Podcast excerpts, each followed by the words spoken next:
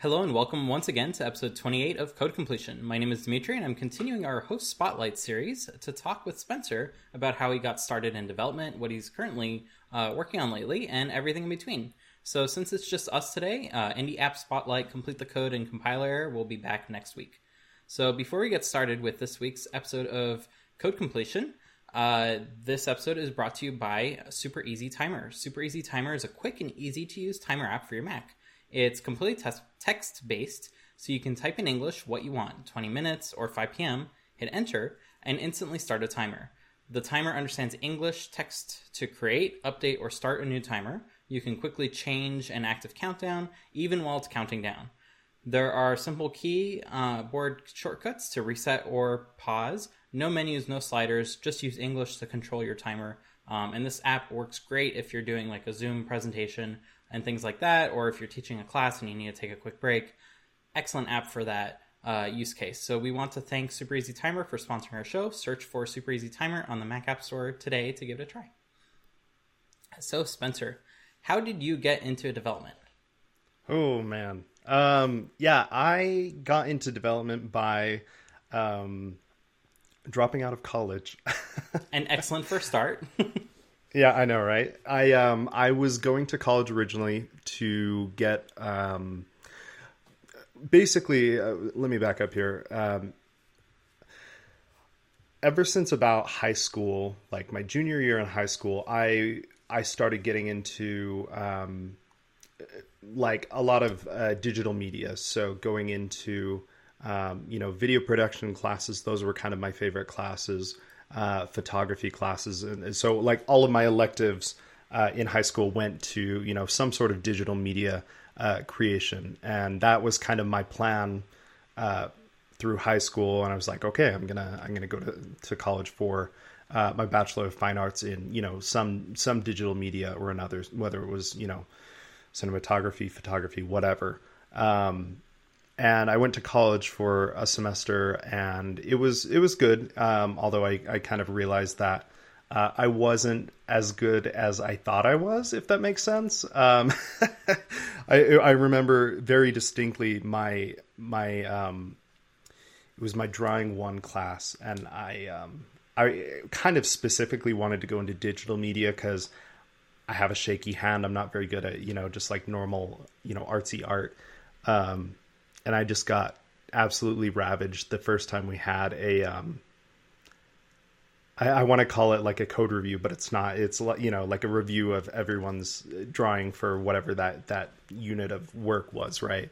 We'd stick all the posters up and and walk around and, and talk about what was good and bad with you know each each uh each person's drawing and um I you know I got destroyed and that was okay. I you know I, I took it kind of hard at first, but that ultimately helped me realize like mm, maybe I'm not cut out for this. Maybe I eh, enjoy this stuff, but I don't necessarily uh, know if I could make a career out of this. Uh, mm-hmm. So I ended up taking a taking you know finishing the semester, and I was like, okay, I'm I'm gonna take a break. I need to figure out what I need to do, and my plan was just to take a break and most likely come back to college doing something else, changing kind of what my focus was.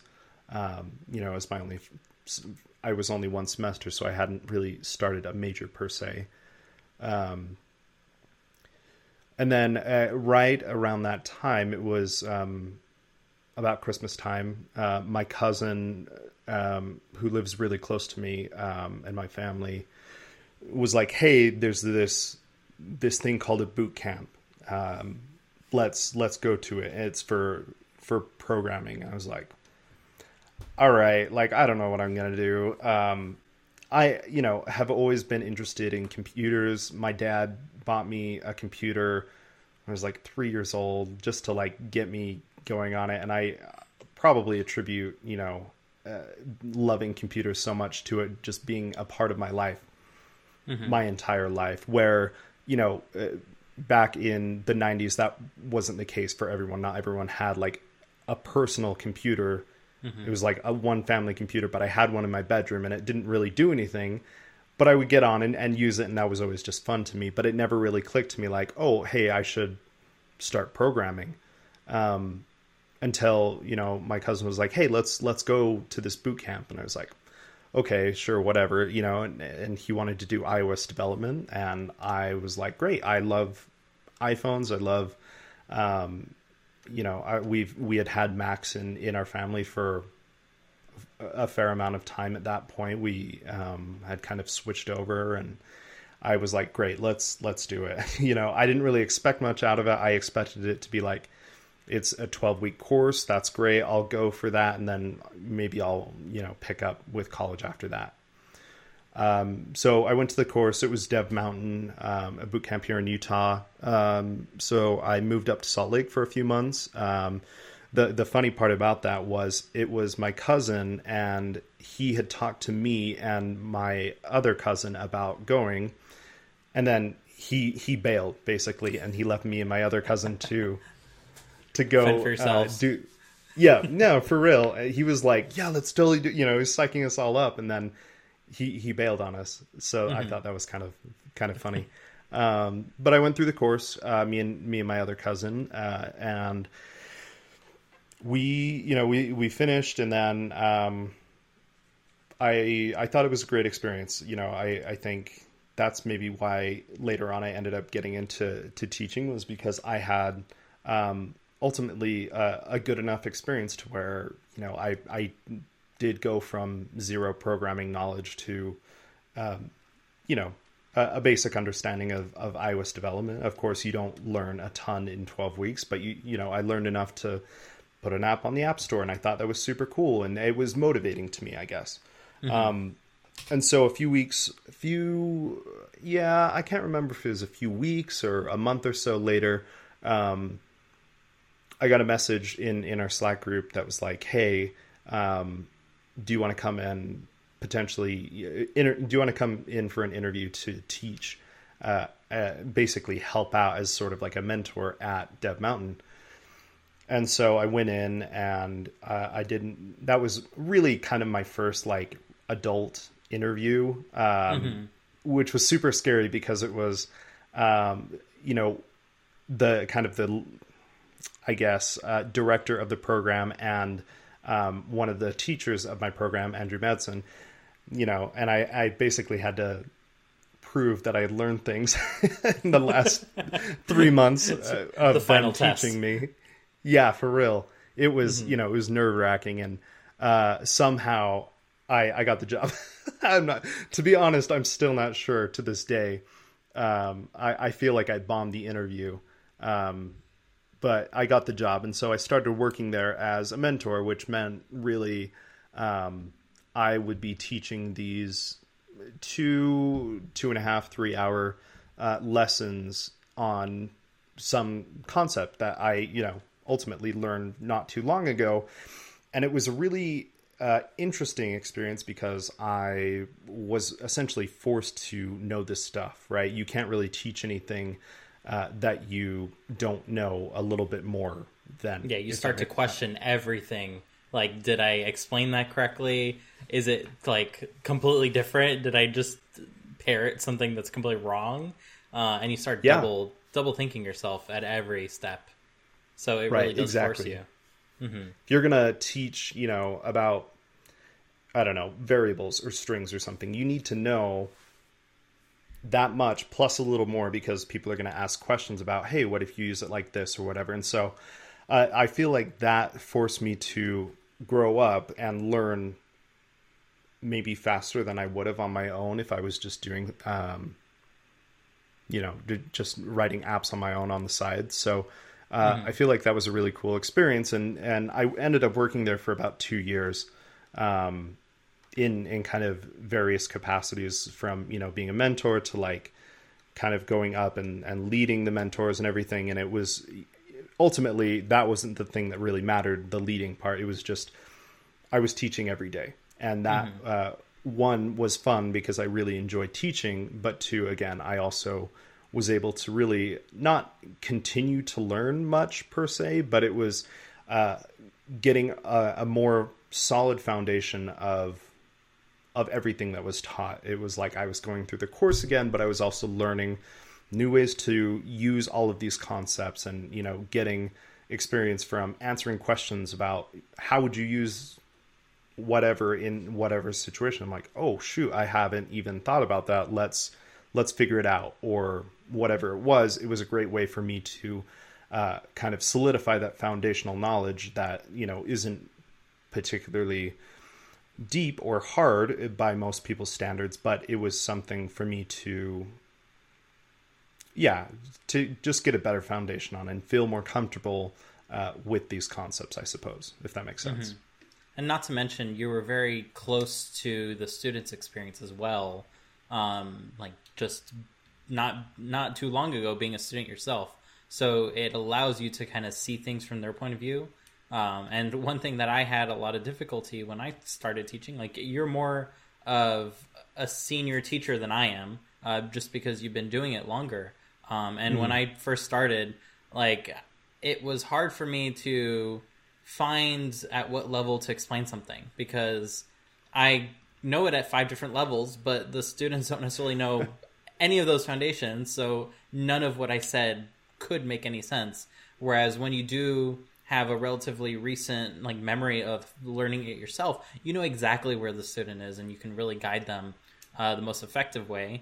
Um, or you can at least divert them while you build up enough time to kind of get that foundation that you really need yourself so that way you can explain it because just because you have tons of experience doesn't mean mean you know like how act- how something actually works right yeah, for sure. Uh, and I don't honestly consider myself a good teacher, but I do feel like that was one thing that I was able to kind of bring to the table was like that perspective of being a student. I know how it feels. Like I know what they're going through, not just on like a a knowledge level, but like emotionally. You know, if you're doing this every day, whether it's at Dev Mountain, whether it's at Lambda School where I taught after after I left Dev Mountain, um, I you know I was in that experience. I know exactly what it feels like emotionally as well as you know on a on a level of can I even grok everything that's being thrown at me. So I felt like that was kind of an advantage for sure. That maybe I didn't really uh, fully understand or even think about until a little bit after the fact when it came into play where um, like you you guys uh, dimitri fernando ben um, everyone like that, you know, at Lambda School, you guys obviously have way more experience than I do.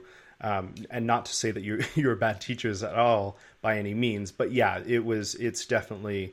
I felt like I could get a little bit more of a, a an easier perspective, view their perspective, if that makes sense. I'm not really sure if I'm I'm explaining mm-hmm. that well. No, definitely. Um, and it's interesting. You you kind of took a boot camp to learn about development, and you ended up more a teacher uh, than a developer. Um, and as like an analogy, I also went to college, and I feel like I kind of bailed on my initial uh, plans there. I was going to go into computational physics uh, with all the grandioseness that that entails, um, and I was immediately nearly failing all my physics classes.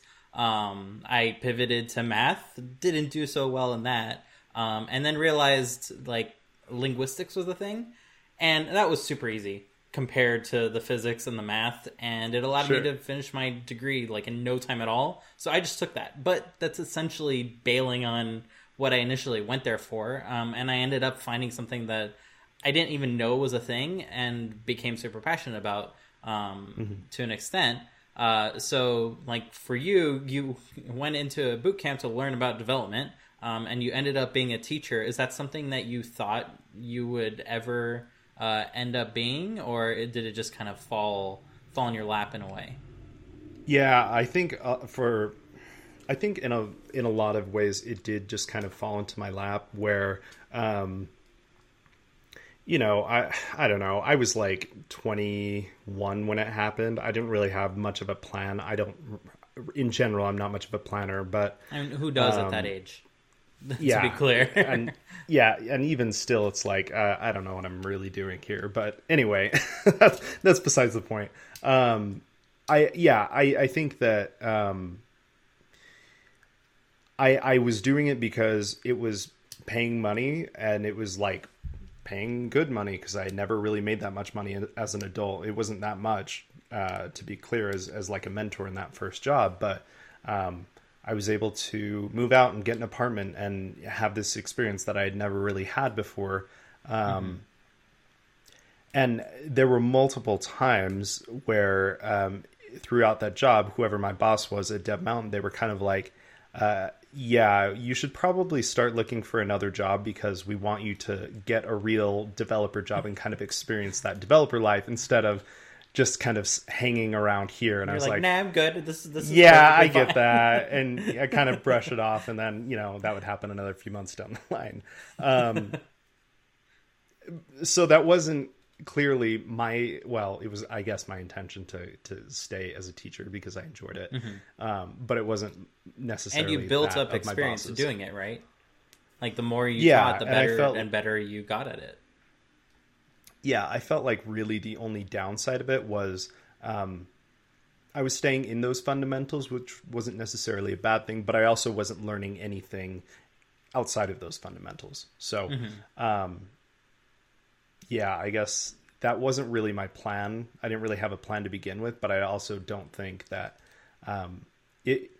I would try to do it the same way if I could, uh, because I think one part of me wanting to stick to teaching for as long as I did was that it was for me supremely fulfilling uh, to even be a very small part of someone's uh, growth as a developer in getting a career in hopefully finding a passion, right? Like I did. Uh, I didn't think it would be a passion.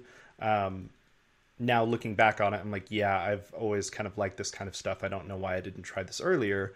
Um, mm-hmm. But it's something that I absolutely love, and it's not just a job. It's a it's a passion for me. I do stuff on the side and everything, uh, if only just for fun. But um, being a part of that for someone else and seeing like the light bulb moments and seeing them be like, "Oh, I understand what whatever is is so cool because I just remember I was right there not even that long ago at all." Mm-hmm. Um, so yeah, I, I'd say, well, yeah, I hope that answers the question.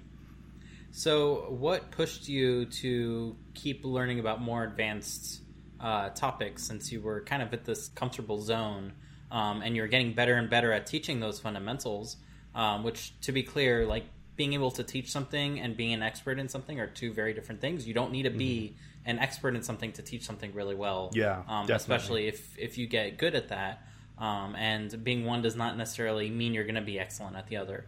Um. So I, I, do want everyone to understand that because it's very easy to say like those who can't do teach like that's the big thing that everyone loves to kind of uh, parrot. Um, unfortunately about teachers, but teachers do a lot of work to make it seem seamless to be able to teach properly, um, and they deserve a lot of credit for that. and you don't ever realize that until you teach uh, on your own, and then you realize how hard it is. Um, yeah. So I guess going back to my question, what is it that pushed you to kind of uh, go beyond what you knew um, and start adding on uh, those high, those lower level concepts, I guess, uh, that you initially glossed over? Mm-hmm. I think part of it was just that I not I wasn't getting bored per se, but I was just I I think I came to that realization of there is so much out there in this wide vast expanse that is programming and iOS development that I haven't even, you know, I've really just scratched the surface. Um, and so there were there were days in um, in the boot camp, whether I was teaching or whether I was in it, it was like, hey, this is like a very cursory introduction into X framework, right, or X topic, mm-hmm. and we would have guests come in that were like, hey, I'm going to teach you about uh, core graphics or whatever it was, and and that was always super cool.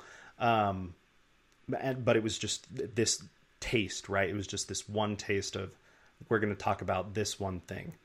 Um, but it it left me wanting more, I suppose, and so that's when I started venturing out. And what I ended up doing, and uh, honestly, what I still end up doing in my own personal work is, uh, I don't really. My my goal when I'm writing an app is more than anything to learn something. It's not mm-hmm. to make a ton of money. I'm not going out and being like, I'm going to sell this for for five bucks and I'm going to make a ton of money. You know, like you're not building not a business. Plan. You're learning something. Yeah, and to be honest, like the business oriented side of things has never interested me whatsoever. Like, I don't really want to build a business. That sounds like a ton of work. I'd rather just, you know, write code and learn stuff, I guess. So mm-hmm. whenever I'm I'm writing something, it's always like kind of, um, okay, I want to learn CloudKit or I want to learn whatever it is, Swift UI. Um, I'm going to build an app with whatever in mind, uh, or with that in mind, what can I build to essentially leverage that? Make it essentially fun for me to learn it because if I'm just like following tutorials, I'm like, cool. Now, now what? It's it's sort of that mm-hmm. that tutorial hell that we we often hear about. Um, so what I found to kind of help me get around that was to build something that I wanted, even if it was just for myself. Like for example, um, the first Mac app that I built was super simple. It's pretty broken right now. I haven't looked at it in like years or anything, but um, I wanted to learn how to make a Mac app because I was like, oh, sweet, you know, I can do iOS apps. Why not leverage this language and as, more or less a lot of the frameworks that are on iOS on macOS? Uh, and I wanted to learn AppKit and everything. So it was this this app to you give it a bunch of of URLs of you know files in in whatever directories and it would pile them all together. So I think it was when I was like cleaning out a bunch of old external hard drives and I had photos and videos from a bunch of SD cards and everything and they were all in separate folders. Mm-hmm. You give them those folders, you say pull those out into a single folder and it would kind of consolidate them into one place for you. And I thought that was mm-hmm. super fun. Um, it's not hard. Yeah, it's a it's useful just, tool. You know, yeah, it's like using file manager and that's it. It's not anything crazy. The ui is terrible and everything. But it was it was something that motivated me to learn hey uh, how do you know how does this interface builder work in in mac os in in xcode for mac os because it looks way different. How do mm-hmm. you know uh, tables work? How do nsls work and everything? So all of that kind of stuff was a fun it, it is a fun way for me to learn stuff. So i uh a while ago. I can't remember. I, I don't know if I can find it here quickly, but I just made like a list of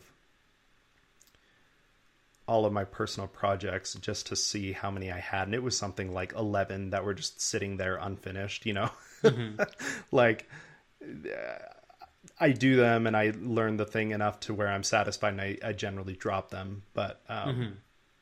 yeah, just. And, and to circle, circle around that too the apps that are the most useful and that tend to be the most successful in the end are always start off as tools that a developer needed for themselves. Um, if you start off like making an app as like a business venture purely, it can be successful, but you might be short sighted in how it is useful to others because you are not really building something that's useful to any one customer, meaning yourself you're trying to just mm. like, oh, what would be nice? What would people want? Um, and that's one way to go about it, but it's a lot easier to start the other way around where you're trying to build something for yourself and then it happens to get to a point where all it needs is a bit polished to give to others um, and it can help them too.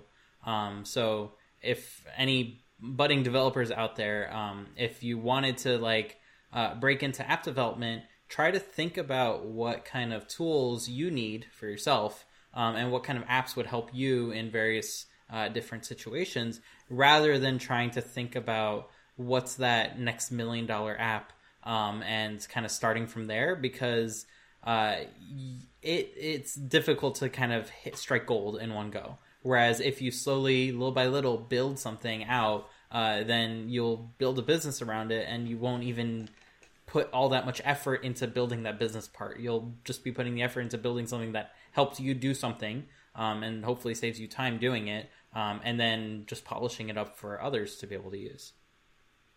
Yeah definitely. So you uh, got your first job. Um, i assume you were fairly close to the teacher uh, so that way they wanted you to be part of their team in a way. Um, is that is that fair to say or was that like your first interaction with uh, your then teacher at that point is like, oh, I never even spoke up in class and I'm being hired. Yeah, it, it, was a little interesting because uh, the way that it worked was uh, in that interview when there were those two people in, in, the room, it was Andrew Madsen, who was one of the instructors. At that time, when I was a student, we had mm-hmm. instructor, like a different instructor every day of the week. So they'd mm-hmm. come in and, and give their lesson and everything. Um, so he was one of those instructors. So you know, I saw him once a week. The other guy was um, Caleb Hicks, who was kind of the director, um, and who ultimately was the one that kind of interviewed me or that mm-hmm. that offered me the interview. And so what happened was he sort of, you know, I did the interview. He gave me the job, and he's like, "Okay, peace out. I'm gonna I'm moving on to a different part of the company." I was like, mm-hmm. "Oh, okay." So then Andrew Madsen became my boss. Um, and that's that. I mean, that alone uh, has sort of set up my entire career really where um, I, I, worked with him for two years at Dev Mountain. It was awesome. He he was a great boss. Um, I learned a ton from him. He kind of became like this this mentor for me where you know I if I was working on a personal project, he'd you know take time to look at it or give me some advice and everything. And that was super cool. And he didn't have to do that. That definitely wasn't you know a part of his job or anything. Um, and then um, Caleb had moved on to a different part of the company. Then he moved over to help uh, kind of grow Lambda School, um, and so he then poached Andrew Madsen to start the iOS program there. Um, and then a few months later, Andrew Madsen poached me to also help start the, the iOS program to become an instructor there. So essentially doing the same job, different title, same job, teaching every day. So I was like, sweet, that's let's do it, and I got paid more. So that was awesome. Um, uh, so yeah, and then I worked there. Um, and uh, for for about two years, two and a half years, I can't remember. Um, Andrew Madsen left uh, to work at LumaTouch uh, as like an engineer and stuff. And I, I remember he said like, um, you know, I just right before he got kicked out of the Slack, it was like his last day or whatever. I said, you know, hey, thanks, thanks for everything that you did. Like, I really do attribute pretty much my entire career and all of my jobs to him and and Caleb. So it was, you know, um, it was sad to see him go somewhere else. And mm-hmm. you know, I just thanked him real quick, and then he he he shot back something like, "Well, let me know when you know you're you're done teaching teaching and you want to be a real developer or something like that." And you know. We're like, I don't think he meant anything bad by it. He was just like, hey, you know, let me know and being I'll, I'll keep it. you in mind for another job. Yeah, exactly. He was just mm-hmm. being cheeky. Um, and then um, at Lambda School when they started, um, to lay off a, f- a few employees and stuff. I was one of them. Um, and luckily, I was able to stick around long enough that um, at the time of getting sort of the announcement that I was going to get laid off, I still stayed there for like six months or something. It was kind of a, a weird setup. Anyway, um, during that time, LumaTouch was able to be ready to hire someone, and so I was able to um, get an interview there again because of Andrew Madsen, uh, and sort of and be with him again at another company. So this is round three with him. Um, so yeah, what was your original question? Sorry. well, it, it just goes to show you that like it's who you know, right? Um, yeah. Like totally uh, in this field, if you know someone, that's your that's your foot in the door, uh, no matter what door. Uh, so it's it's so tremendously important to kind of build up uh, the number of people that you've collaborated with, that you've spoken with, go to mm-hmm. events, whether they are meetups that are local or big um, meetups like WWDC, which can be expensive. So if you can't afford it, don't. Um, but yeah, uh, and nowadays everything is more and more virtual. There's the iOS Happy Hour uh, that mm-hmm. happen once every month, and I, I always seem to miss them, uh, which I kick myself for because it seems like everyone has such a good time during those. Um, and I really like the way they do it, where they like separate out um, into smaller breakout rooms, which it's always like hard as an introvert at these big um, at these big um, um, meetups and uh, things like that to start talking. Like you might sit at the edge of a circle and listen into an entire conversation, but there's mm-hmm. you don't really know any of them, and th- they didn't know any of each other either. Uh, but they kind of start talking first before you kind of walked by and got interested by what they're saying. Um, and it's hard to kind of again get your foot in that door Uh, so I really liked how they set up those meeting rooms where you don't know any of these people; they're all strangers, but you get to know each other Yeah. very quickly, um, and you've instantly made uh, new friends. So definitely, definitely, definitely take advantage of the highly remote times that we're in uh, to Yes. take advantage of that um, and meet people because you don't know when you don't know when it's going to be opportune. Like I don't want to say it as like in a predatory way, as like you want to do this just for your potential future No, job. totally. There's more opportunities than just just work uh, to get out of things like this, um, but they can be tremendously beneficial. Yeah, it's it's so true, and my dad's so funny because he's um, he's like a salesman. He's he's also very introverted like me, but he kind of learned that you do have to do those things, like the the necessary evil of of networking with people and and you know talking with people as much as you may not want to do it at the time. Uh, he would always always tell me like from a way early age, like you know middle school age, like it's who you know. So it's it's funny that you brought that up because he would just he will always talk about that as soon as any job related thing comes up. And luckily, like you said, in the in the time that we're in now, it's so nice that we can network on Twitter. Like you can just start following people and being like, hey, um, uh, like I've messaged a couple people on Twitter where I used their open source library and I was like, hey, I, I messaged them on Twitter and I'm like, hey, I really appreciate you doing this or whatever. Like it doesn't have to be anything big. Um, just like those iOS happy hours are awesome. Um, if you've got like a Cocoa Heads uh, meetup near you when the world returns to normal, like go to those.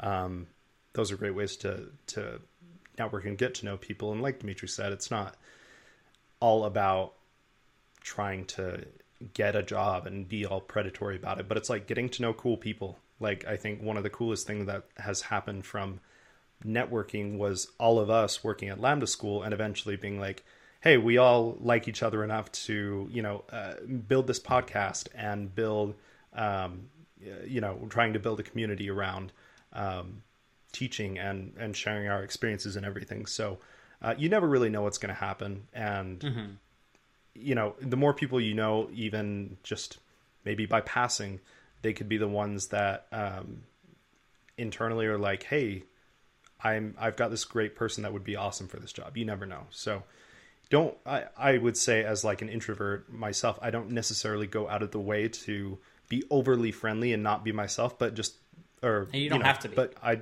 exactly, you just be yourself and if you're passionate about what you're doing, if you're, you know, you love what you're doing, you're you're trying to uh share what you love, just tweet, "Hey, I learned this this great thing about vapor on on Twitter or whatever."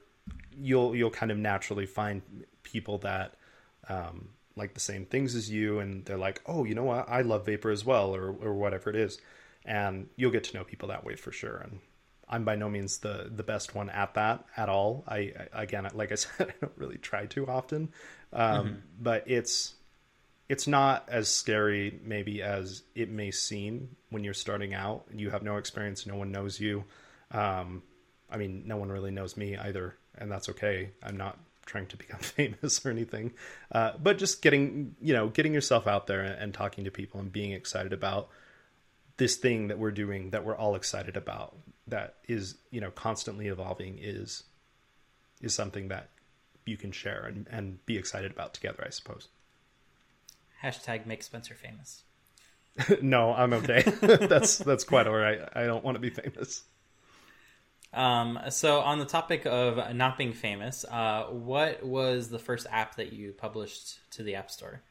I'm sure Oh, it's made man. millions by now, right? Oh, not the first app. Um, it's it's the classic task app. So fell into that one. Um, it was just a task app. I think its its main kind of cool feature was that you could basically just have like geofenced locations uh, or re- reminders going off before that was actually a part of the reminders app. Um, Didn't last very long in the app store. I took it off promptly because it was not very good. It was one that I built when I was a student, so it was very very basic, like two views and you know a very very shoddy constraints and everything. So it was not not particularly good.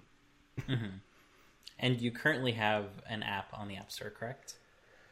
I do currently have an app on the App Store. It's uh, been in long. Um, it's yes, it's been long needing an update, and I've been working on it on the side. But it's um, again, it was one of those passion projects where I was like, you know what, I I think it was, can't remember exactly what made me want to do this. I don't think it was learning a specific framework or anything, but I was getting into um, like oh, it was I had just got an iPad Pro.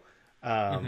And the Apple Pencil and everything. So I started doing a lot of drawing and uh, a lot of like I tried to start doing like pixel art um, because I I really like you know like eight bit looking old video game art type of thing, and people do crazy stuff on on with it. Um, and one thing that I noticed was they would always have this very um, I don't know how to describe it, like this very pleasing like gradient of colors, but because it's it's you know um, eight bit art, you you can't do this like very straight gradient. It's kind of got to be in steps, and so uh, it's called a color ramp as far as I know, and that's um, mm-hmm. what my app is called. It's called ramps. Um, so you know you break down like the the two and uh, or the the starting and ending color down into as many parts as you want, kind of evenly, and it creates this ramp. Um, so the app was to do that, um, you know, save your color ramps and everything, and uh, make it so that you could save them, load them, and then tap the color each each of the colors, and it would copy it to your clipboard, so you could have it in like split screen mode, uh, and throw it into your drawing app and kind of make your palette in there, and then get rid of it. You don't have to have it open. Um, mm-hmm. That was that was kind of the whole idea behind it. Um, and it's you know, uh, I put it on the App Store for I think a dollar ninety nine, um, and it surprisingly gets sales, which is, uh, uh, yeah, it's surprising. That said, it doesn't get a ton. Like I said, I'm not trying to make a business out of this or anything, but uh, it almost always every year will pay for my developer subscription of $99. So I'm happy with that. Um, it is in desperate need of of an update, and I've kind of essentially revamped the whole thing. Um, I think the last time I really updated it was when the iPhone 10 came out to support, um, you know, uh, safe areas and everything.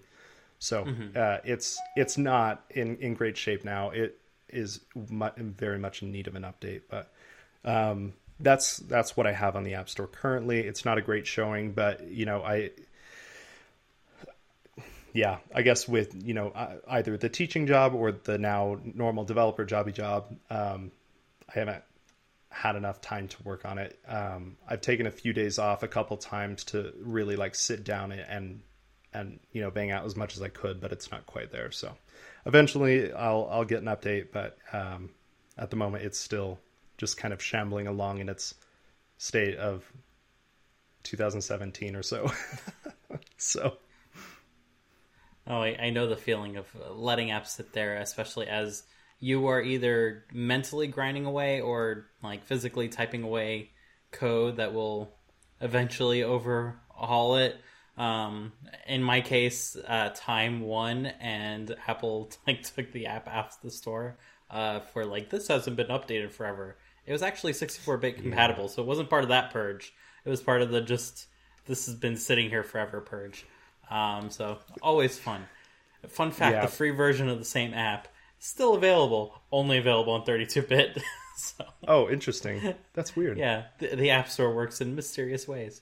Um, yeah, I mean, it's one thing to have like you know, like I said, I have like nine or ten or so side projects, and it's like it's all good because they're not released, but the one that's there, I feel a ton of guilt about not updating. So there's that responsibility. as soon as it's out in the world, yep, there's the responsibility. Since you mentioned you have your jobby job taking up a bunch of your time, you have this podcast which is taking up ninety percent of your remaining time. Um, if Terrible. you had unlimited time to just do anything, um, is there anything in particular that you would love to dive into, whether that's development or not development? Yeah, um, I think like I said, uh, development really has become like a hobby, and so I think I'd spend a fair amount of time working on my side projects and getting a bunch of them done. Like I like the app just needs to be updated so I can feel a little bit at peace with that. But I'll also I I've got a couple side projects that I'd love to just finish up as well, just for the sake of having completed code. Um, it, this is code completion after all. Gotta complete the code. Got to complete the code. I'm not doing it right now. It's bad. I'm just sitting on the on the um, on the uh, the code completion. I don't know the the autocomplete whatever. Um, that was a bad joke. um, aside from that, um, I I kind of really like computer hardware and just kind of messing with that kind of stuff. So, um, the the guys on the podcast know I bought a um a shell of a Macintosh Plus that was completely stripped. It was just the the front and the back of it, um, and I'm planning on putting a computer in it. And um, well, it, the computer's done and it's Hackintoshed already. I just need to kind of build a frame for it. So doing stuff like that is fun. Um, now that I have a house and stuff, you know, trying to even just hang paintings and stuff would be nice, and you know, just kind of make my house more of a house and stuff. So. Um, but a lot of I think what I do would be just working on my own side projects, code projects, and yeah, just feeling like I I'm finishing something because I just start a bunch of projects and never finish them. So There's nothing wrong with that. yeah, um, and and and you mentioned you initially went to school for art and arts and creative um, endeavors, uh, and that you got an iPad to draw on it. Have you Hmm. continued uh, doing art uh, since then?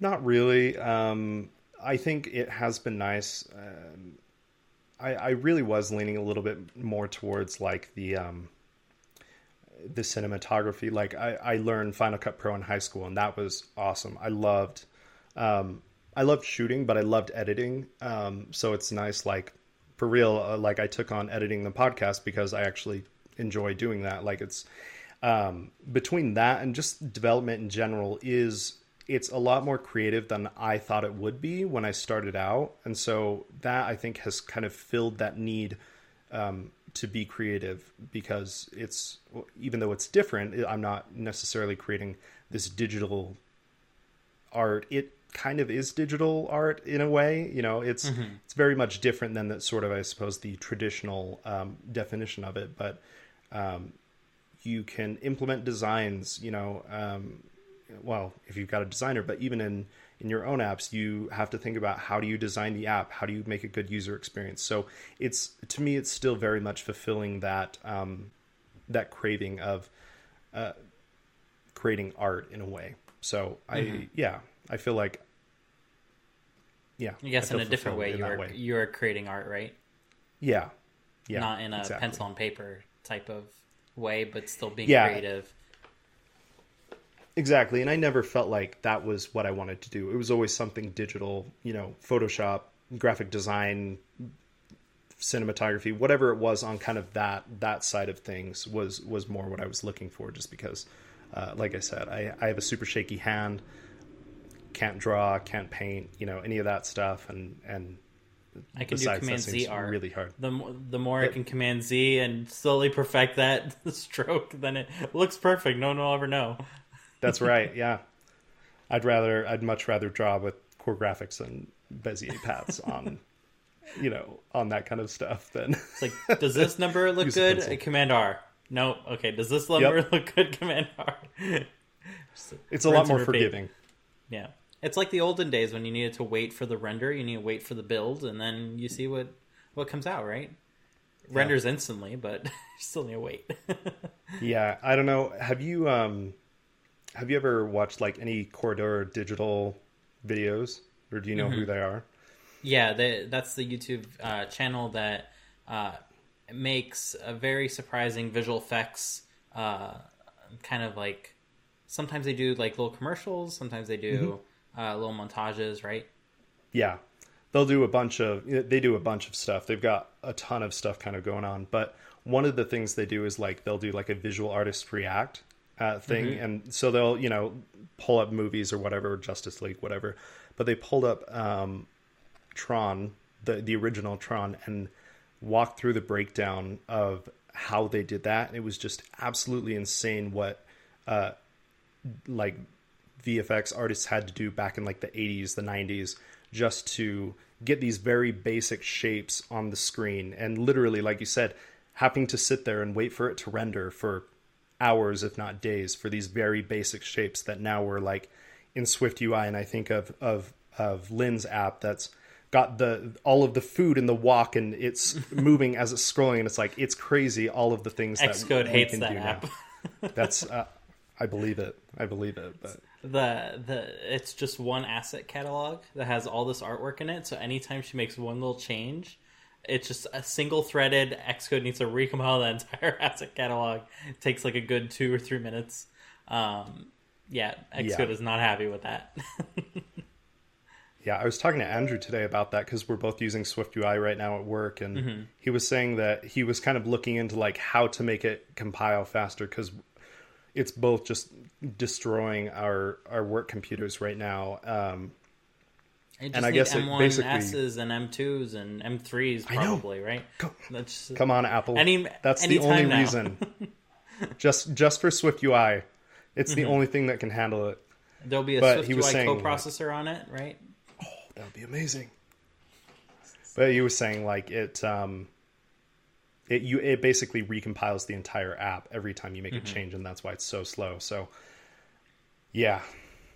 It'll be nice. Someday so most most developers don't know this, but Xcode before it switched to LLDB uh, used to have a feature called Fix. It was a little uh, Scotch tape icon in the toolbar, um, and basically you could go ahead and change code, click the Fix button, it'll recompile that section and inject it into the running um, app yeah. that you had like currently going.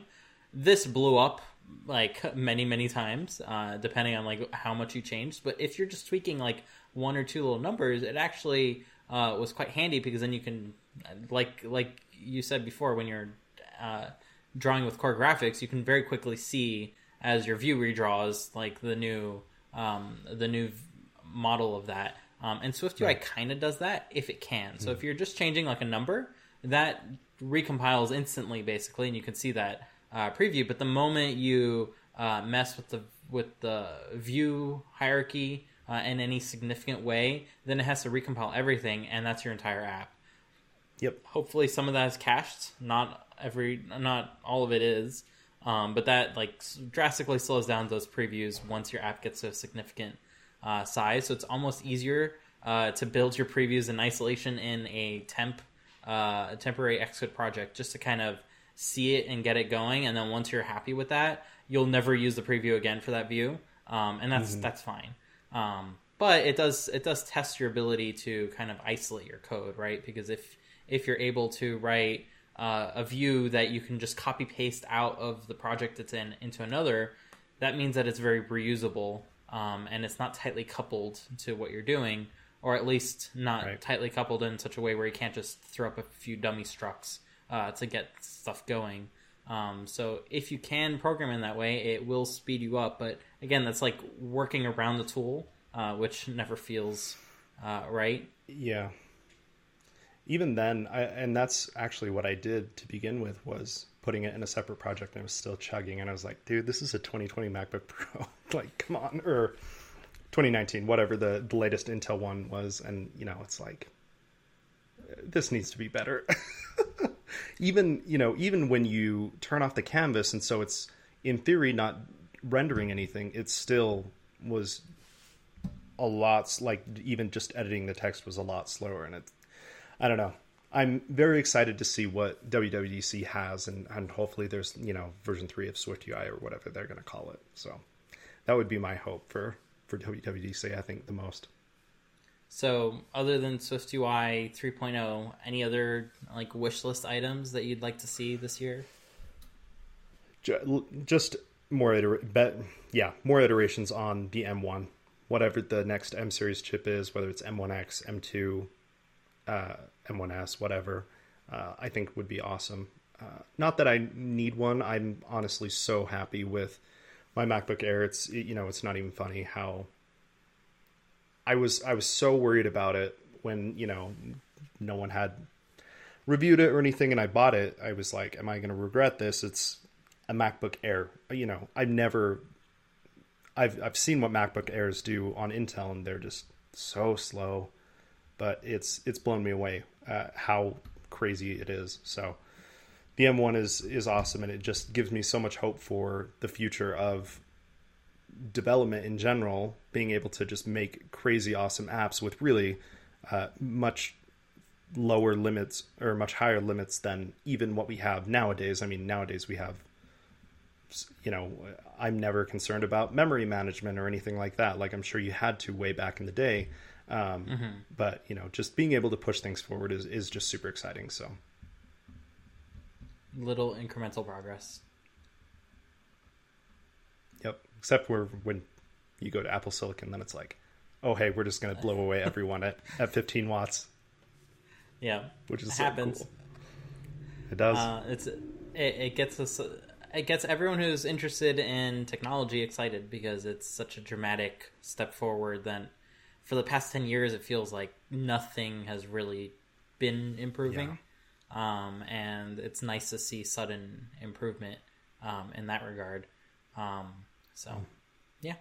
Now, I, I, guess as a final question, uh, assuming uh, a solar flare hit the Earth, all technology instantly got fried. Oh. Doing what we do as software developers probably not going to be doable for like ten years as we rebuild society or whatnot. Um, what do you take mm. up next? Oh my goodness, that is a terribly tough question. That, that would be my worst nightmare. I honestly have no idea. Um, This is Spencer thinking of his plan B. and I don't plan, man. I already I went I went over that. I I mean, if we're being whimsical here, not being realistic, I would mm-hmm. totally become a a book reviewer and I would just read all day. Just sit in my house, um, in, probably in my basement, so it's cold, and just read books and write reviews on paper and pencil and have my hand cramp up every five seconds because I haven't used a pen and a pencil in years to any what's, large extent. What's handwriting? I know, right? I uh yeah, I just watched the or listened to the the Explain It Slowly podcast, which you guys should definitely listen to by Dimitri and his wife. Fantastic on uh, what stenographers are are, and I learned that they can type 300 words a minute, which is twice as fast as you can talk. That's crazy. I mean, I it's all gibberish. fast. To be fair, like you look at that piece of paper, it's just random letters typed on that piece of paper, but it's fast. But it's intelligible to them. I mean, that's yeah. crazy. All joking aside. So yeah, I you know, I guess I'd Me- I'd have to find a typewriter that would probably be a hot commodity in in that post apocalyptic time and and write my reviews that way instead of using a pencil and paper. I have one from the 1950s. I'll send it right over. yes. All right. How are you going to get it to me by horseback? Um, I'm thinking turtle. Uh, that will be the new, uh, the new okay. mode of transportation. Just load it back on its back and then just wait. Hopefully, yep. it goes in the right direction. that sounds yeah, that sounds good. It's slow, but it's uh, it's reliable, I suppose. yeah, it gets there.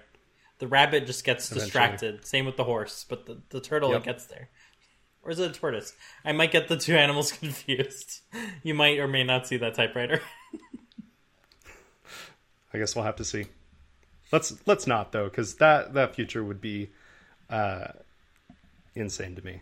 Yeah, I you know, growing up in an age where like I think I am probably the last or getting pretty close to the last generation that didn't that can remember remember a time without the internet uh knowing what it was then and and what it is now it's like I I never want to go back it's yeah I like technology I guess is what I'm trying to say it's good that it moves ever forward um, not to hmm. mention, typewriters are hard to type on. Like I, I have the the claw typing mechanism that, like, I didn't learn how to type properly. I still can't mm. type properly. I still need to look at the keyboard because who to think that that's my job? Um, that I need to type a lot. Um, but yeah, I, I have the claw mechanism, so I don't type fast. so that like Yeah. that but being able to type fast is a good good skill to have so if you have the opportunity if you if you're in high school like listening to this and you have the boring typing class um, you probably had that earlier than high school i don't know I did. uh, yeah so uh, pay attention to that class don't do what i did and hold down the f key because that seems to trick the software into thinking you're the fastest typist in the world and the teacher doesn't know the software enough to be able to tell the difference um, so don't do that. Do do it properly. Learn how to type. You will thank yourself later because we type so much nowadays, and being good at it is useful. Yep. Even if you're not a programmer, but especially if you are. especially if you are. Um, so, any piece of advice towards uh, budding programmers that are learning development now um, and want to get better? I think writing code is the biggest thing. I had this this idea when we kind of first started writing the pod or doing the podcast and, and starting code completion in general, which was to to make a video on on tutorial hell because I thought like that was what I saw students go through a ton before they came to whatever boot camp it was. Um, they eventually, you know, went to the boot camp probably because they couldn't learn on their own or they didn't have as much success uh, learning on their own as they as they wanted to which i don't blame them at all it's hard um, you know it's you get to a point where you are either just reading tutorials watching videos on you know tutorial videos whatever it is or just reading books and it's hard to apply that but i think the thing that has helped me grow the most was getting out of um, just reading tutorials and writing my own code.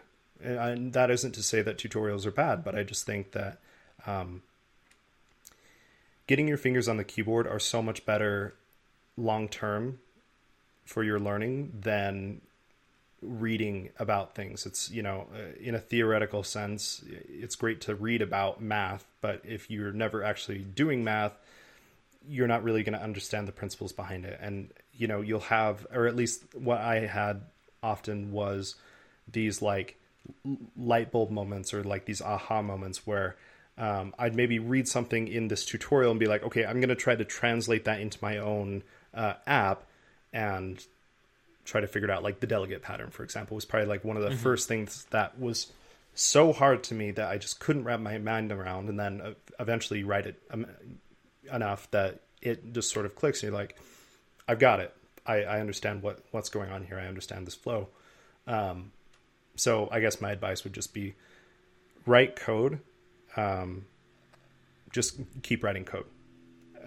Use whatever resource you want, and that's great. Um, if you need to follow a tutorial to you know learn about the delegate pattern, go for it. And then maybe after that, try to write a different app or a different part of an app uh, in a slightly different way using the delegate pattern again, but without instructions or whatever it is. Um, yeah, just keep writing code. And again, for me, what helped a ton was finding something that would be motivating me, for me to write, not just, hey, let's make it, a, you know, a task app like I did. I, I wasn't interested in that. Um, it was an idea that my cousin had. Um, but making something that would be genuinely useful to me or interesting to me so, um, you know, if um, I had a student that was like really into League of Legends and he wanted to make a League of Legends app, I was like, great, that's awesome. And he made this, you know, app where you can look up statistics about players and stuff. I don't care what it is, as long as you are um, passionate about it. That's going to give you the extra motivation when you are sitting at your at your laptop or your computer and say, "I'm tired. I want to go watch Netflix." Um, to to keep writing code. So that was yeah, that very rem- long winded.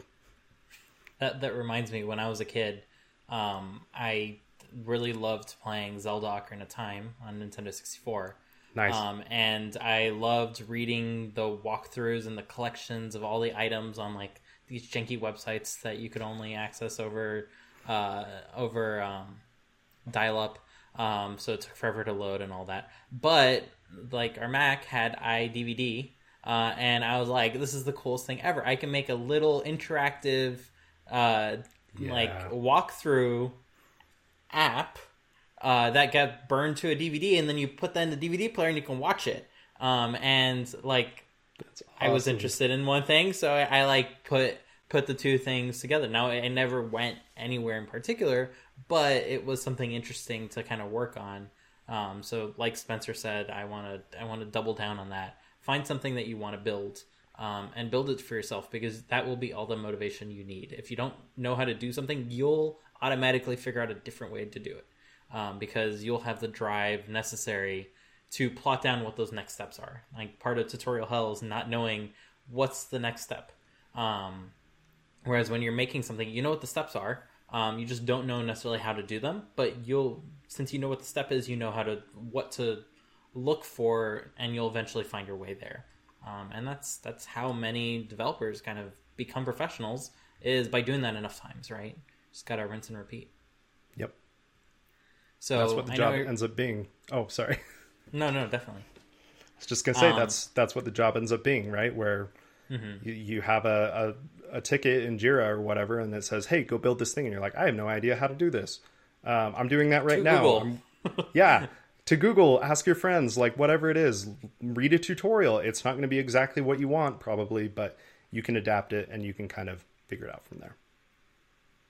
So, as a final, final question, uh, you spent more time as an instructor than a developer proper.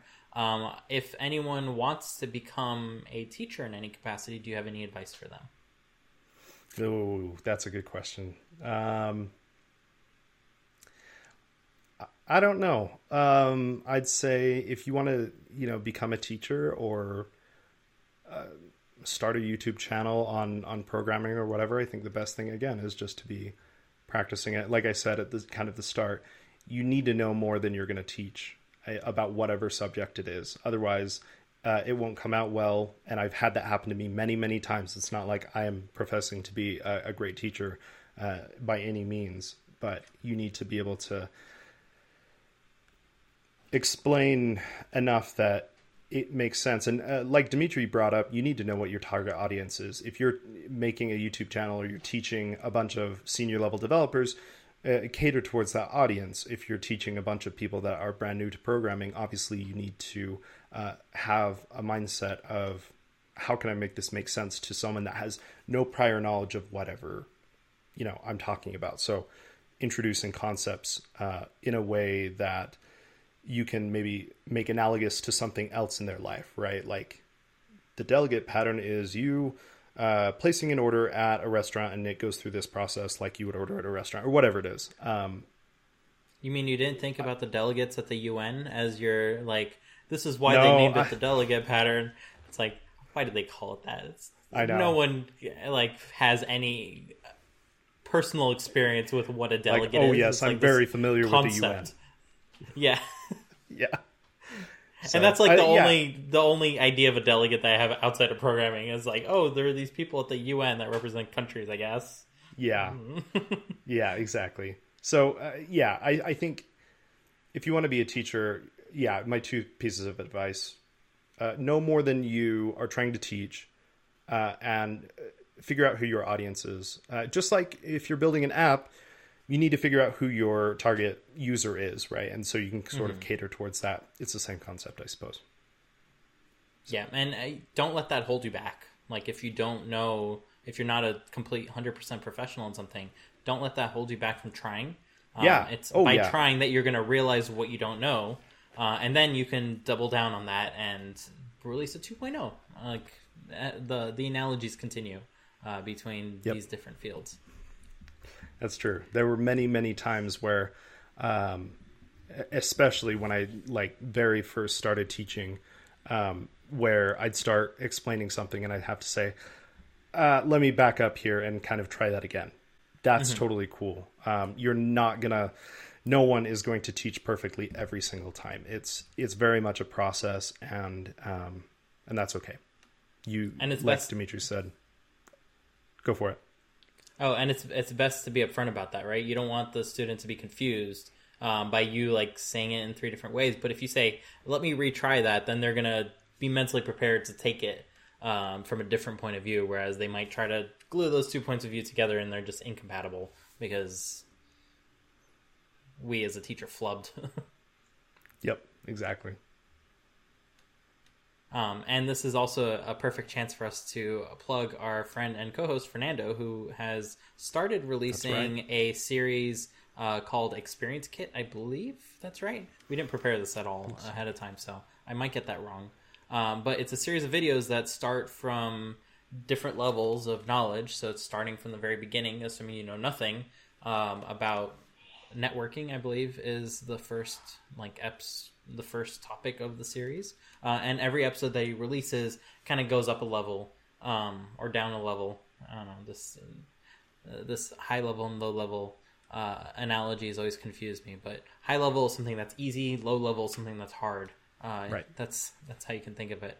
Um, so he goes down a level each time and explains in more detail about what's actually going on. So um, what you brought up, Spencer, about having knowing your audience, um, this kind of ties into that a little by kind of separating it out.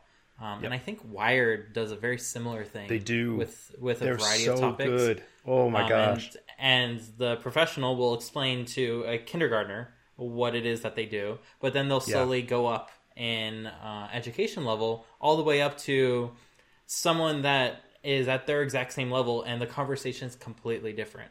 Um, Yeah. and it's it's fascinating whether you know about that topic or not. If you know about the topic, you can probably follow it along. But then, as soon as you don't know about that topic, once it reaches those higher levels, whether a PhD student or another professor in the field, you're lost uh, because Yeah. you have no idea what they're talking about at at that point. It's a completely different language. It's language. so cool though because like the the fundamental the underlying concept is the exact same but the level of detail and how they explain it is different Th- those videos are so cool we should put those in the in the show notes Definitely, we'll we'll be sure to to look those up.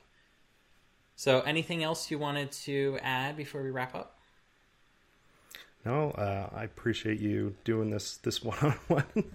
Uh, it was cool to kind of you know talk about how i started. I think it's a little bit of an unconventional um, way of getting into programming but i think that is it. An unconventional way of getting into programming seems to actually be the norm whether in one way or another it, it seems to be unconventional so um, appreciate you guys listening I'm glad to have you as always. So I want to personally thank everyone for listening in this week. Um, be sure to follow us on Twitter at Code Completion to know when new episodes get released.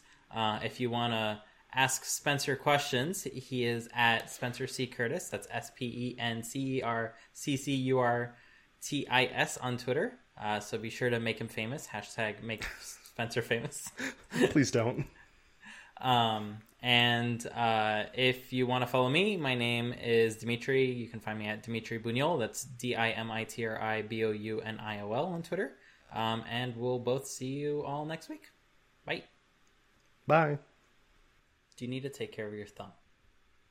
I noticed it's bleeding. Yeah, I th- I think it's done now. I'm good. I uh Got have some on your nose at one point. And then... I know, I know. I have a bad habit of just like playing with whatever's on my desk, and I have this knife that I kind of stab myself with. Uh, the the dangers of being a developer at home I know. and the safety of a chair, right?